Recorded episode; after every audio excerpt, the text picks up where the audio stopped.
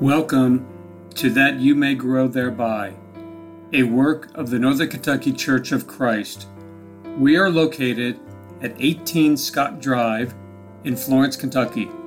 Our phone number is 859 371 2095.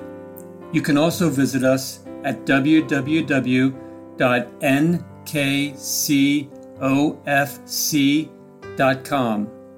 And now, that you may grow thereby.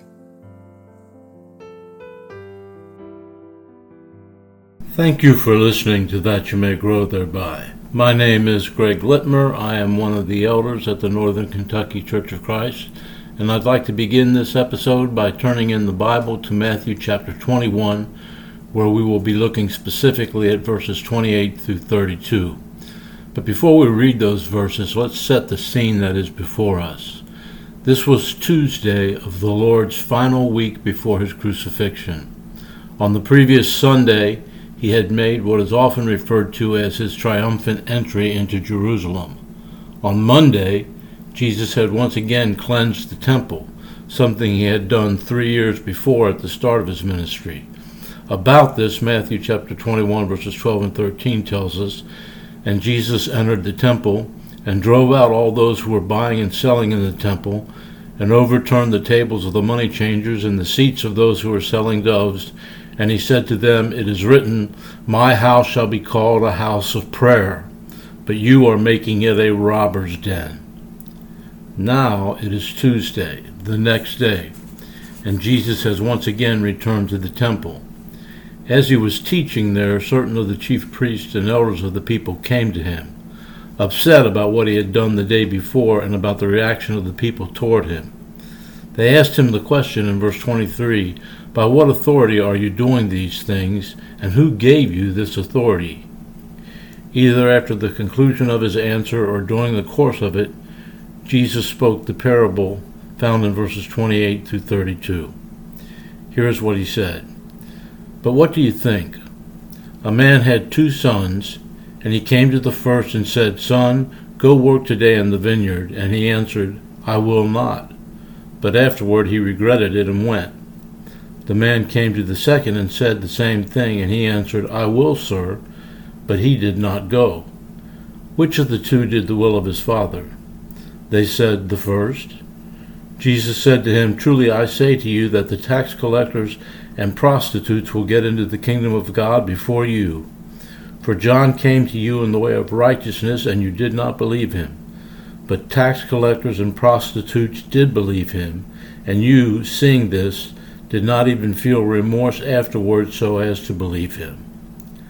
I believe that there are two applications that can be made of this parable. The one is primary and the other is secondary, but both of them are of great value. The Lord here used two sons, and you know, when you get right down to it, there are two types of people in the world those who do God's will and those who don't. In this particular case, we see one refusing to do God's will, then repenting and doing it. We also see one promising to do the Father's will, and then failing or refusing to do it. In the temple before the gathered crowd, Jesus put this question to the chief priests and elders Which of the two did the will of his Father? They were forced to answer. They could not hide behind feigned innocence. All of the people gathered there in the temple to hear Jesus knew the answer to the question, and I believe that it was the chief priests and elders who were forced to answer. They admitted that it was the one who first refused but latter changed his mind, who ultimately obeyed the will of the Father. The second son, the one who said he would and then didn't, portrays the attitude of those very religious leaders who were forced to answer the Lord's question. The application is so powerful. Tax collectors and prostitutes had refused to obey the will of God. Yet when they heard the message of repentance, many of them turned to God in obedience. The religious leaders, who presumably were experts in the law of God, put on an outward show of obedience and compliance, but inwardly they refused to accept the word of God. That was true whether that word had come via the prophets of old, the spoken word of John the Baptist, or even the words of Jesus. They were like the son who said to his father, I will, sir, but did not go. I would like to make another more specific application that is valid and fits into the overall message Jesus was seeking to convey the need to accept and do God's will. Again, there are two kinds of people those who keep their word and do what they say they will, and those who don't. The parable shows that the person who refuses to do what is asked of him, but subsequently changes his mind and does the task, is better than the one who promised to take care of the obligations, but then never does.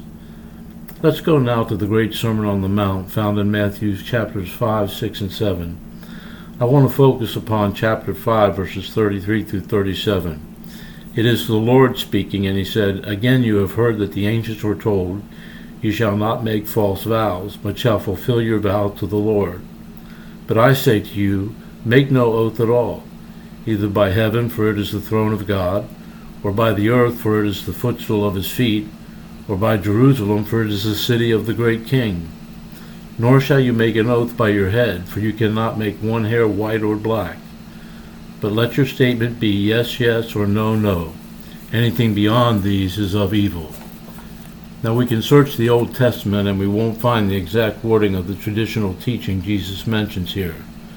More than likely, Jesus was giving a summary of the law's teaching concerning oaths from such passages as Leviticus chapter 19 and verse 12, where we find, You shall not swear falsely by my name so as to profane the name of your God. I am the Lord. The old law sought to regulate what was already a prevalent practice, and it wasn't difficult to understand. The problem came in the application of the regulation of the law. Apparently, the scribes and Pharisees saw the teaching of the old law concerning oaths as permission to be less than truthful when a person was not under oath. In other words, if you were under an oath to God to do something, you better do it. But if not, you could be less than truthful in what you say. Personally, I believe the clearest and most powerful teaching in the Old Testament concerning the need to be truthful and to do what we said we would do is found in Ecclesiastes chapter 5 verses 2 through 7. Solomon wrote these words: Do not be hasty in word or impulsive in thought to bring up a matter in the presence of God. For God is in heaven and you are on the earth. Therefore let your words be few. For the dream comes through much effort, and the voice of the fool through many words. When you make a vow to God, do not be late in paying it, for he takes no delight in fools. Pay what you vow. It is better that you should not vow than that you should vow and not pay. Do not let your speech cause you to sin, and do not say in the presence of the messenger of God that it was a mistake. Why should God be angry on account of your voice and destroy the work of your hands? For in many dreams and in many words there is emptiness. Rather, fear God. It has always been true, and it doesn't matter what dispensation of time we are talking about. God expects his people to keep their word. Back in the Sermon on the Mount, the evil Jesus addressed in Matthew chapter 5 verse 34 when he said, "Make no oath at all." Was not actually a prohibition against taking any oaths, but against lying and deception. Indeed, the Apostle Paul used oath like expressions in many of his epistles. For instance, in Romans 1 9, Paul said, For God, whom I serve in my spirit in the preaching of the gospel of his Son, is my witness as to how unceasingly I make mention of you. In Romans 9 1 and 2, he wrote, I am telling the truth in Christ, I am not lying. My conscience testifies with me in the Holy Spirit that I have great sorrow and increasing grief in my heart. In Galatians 1 and verse 20 he wrote, Now in what I am writing to you I assure you before God that I am not lying. The Lord in just a few short words swept away all of the vain oaths of the Pharisees and their deceitful practices. He did it by making the observation that there was nothing by which they might swear, be it heaven or earth, Jerusalem, or even their own heads, that was not ultimately tied to God and His power. The point was that every single word a follower of the Lord utters, whether under an oath or not, is before God and must be the truth. A simple yes or no puts a man under no less obligation to tell the truth than does an oath. The practical lesson to be learned from this teaching uh, are profound, beginning with we owe our brothers and sisters in Christ, as well as all of our neighbors, absolute truth in all our words, or we should say nothing at all. Of all people, followers of the Lord should be the most truthful. It's not always easy, but it is always the case. There are so many times when we might be tempted to lie, to just not tell the truth. Perhaps we've said something about another person that was unkind, and that in itself is a sin, only to have our unkind remark make its way back to the person. When confronted by the person, we have an option. We can either tell the truth and say, Yes, I said that, and accept the consequences, or we can lie. Children so often, when confronted with something that they did that was wrong, will say, I didn't do it. We understand that children are learning the need to be truthful, and while there may very well be punishment for lying, we do understand. It is not understandable when the adult is a liar. It is even less understandable when that adult is a child of God. The Apostle Paul told us in Colossians 3 and verse 9 Do not lie to one another since you laid aside the old self with its evil practices. He made the same point in Ephesians chapter 4 and verse 25 where he wrote, Therefore laying aside falsehood, speak truth each one of you with his neighbor, for we are members of one another. Just for a moment think about marriage. How many men and women have we heard promise that they would love, honor, and cherish each other until death causes them to part? At times in our society, as many as one half of those people have not kept those vows. How easily promises are made. How easily promises are broken. It is also true that thoughtlessness can cause us to forget as unimportant and thereby break the day to day promises we make to each other. I know at times I have found myself guilty of this. I say I will be somewhere to do some particular thing and then forget it. Certainly worse is to say that I will be somewhere or do something, and then when the time comes, remember that I made that promise, but just not do it. We all know people who will promise something, and our first reaction is, Well, I believe it when I see it. Why? Because they have proven themselves time and again to be completely unreliable. Brethren, we have known people who have promised away their honor through unkept commitments forfeited their integrity because people know that they just cannot depend upon them to keep their word. If we say we will do something, if we make a commitment to accept some responsibility, in other words, if we say, I will do this or I will do that, then of all people, we need to do it.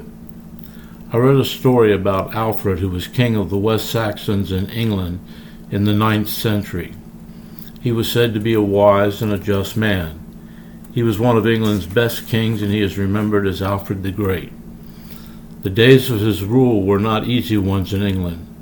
The country had been invaded by the fierce Danes who had come from across the sea. They were strong, numerous, and bold, and for a long time the Danes were winning the war. After a time and so many struggles, Alfred's English army was broken and scattered. Every man had to save himself the best way he could, including Alfred. He disguised himself as a shepherd and fled alone through the woods and swamps of England. After several days, he came to the hut of a woodcutter. He was tired and hungry, and after knocking on the door, he begged the woodcutter's wife to give him something to eat and a place to sleep. Even though she had no idea who he was, she took pity on the ragged fellow. So she said, Come in. I will give you some supper if you will watch these cakes that I am baking on the hearth. I have to go and milk the cow. Watch them carefully and make sure they don't burn while I'm gone. Alfred thanked her for her kindness and sat down beside the fire. He tried to pay attention to the cakes, but soon all of his troubles filled his mind. How was he going to get his army together again? Even if he did, how was he going to drive the fierce Danes from English soil?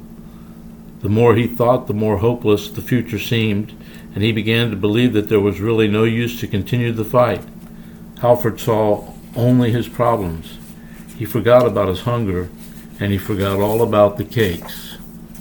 The women came back and found her hut full of smoke and the cakes burned to a crisp, and there was Alfred sitting beside the hearth gazing into the flames. He had never even noticed that the cakes were burning. The woman said, What have you done? Now none of us have any supper. As she was expressing her anger, the woodcutter came home. As soon as he walked in, he recognized the stranger sitting at his hearth. Be quiet, he told his wife. Do you not realize who you are scolding? This is our king, Alfred himself. The woman was horrified. She ran to the king's side and fell to her knees. She begged him to forgive her for speaking so harshly. Alfred said, You were right. I told you I would watch the cakes and then I let them burn. I deserved what you said. Anyone who accepts a duty, whether it be small or large, should perform it faithfully. I have failed this time, but it will not happen again. My duties as king await me. With renewed determination, Alfred went about the task of gathering his remaining troops together and eventually drove the Danish invaders from England. Someone once wrote that if we break our word, we are breaking something that cannot be mended. I don't know that I agree wholeheartedly with that sentiment, but I do know that when we break our word, we make it a little harder for people to trust us the next time. Paul informs us in Titus chapter 1 and verse 2 that we serve a God who cannot lie. God is absolutely truthful and reliable, filled with integrity and honor. It is our responsibility to be like him. I hope this has been helpful for you. Thanks for listening today.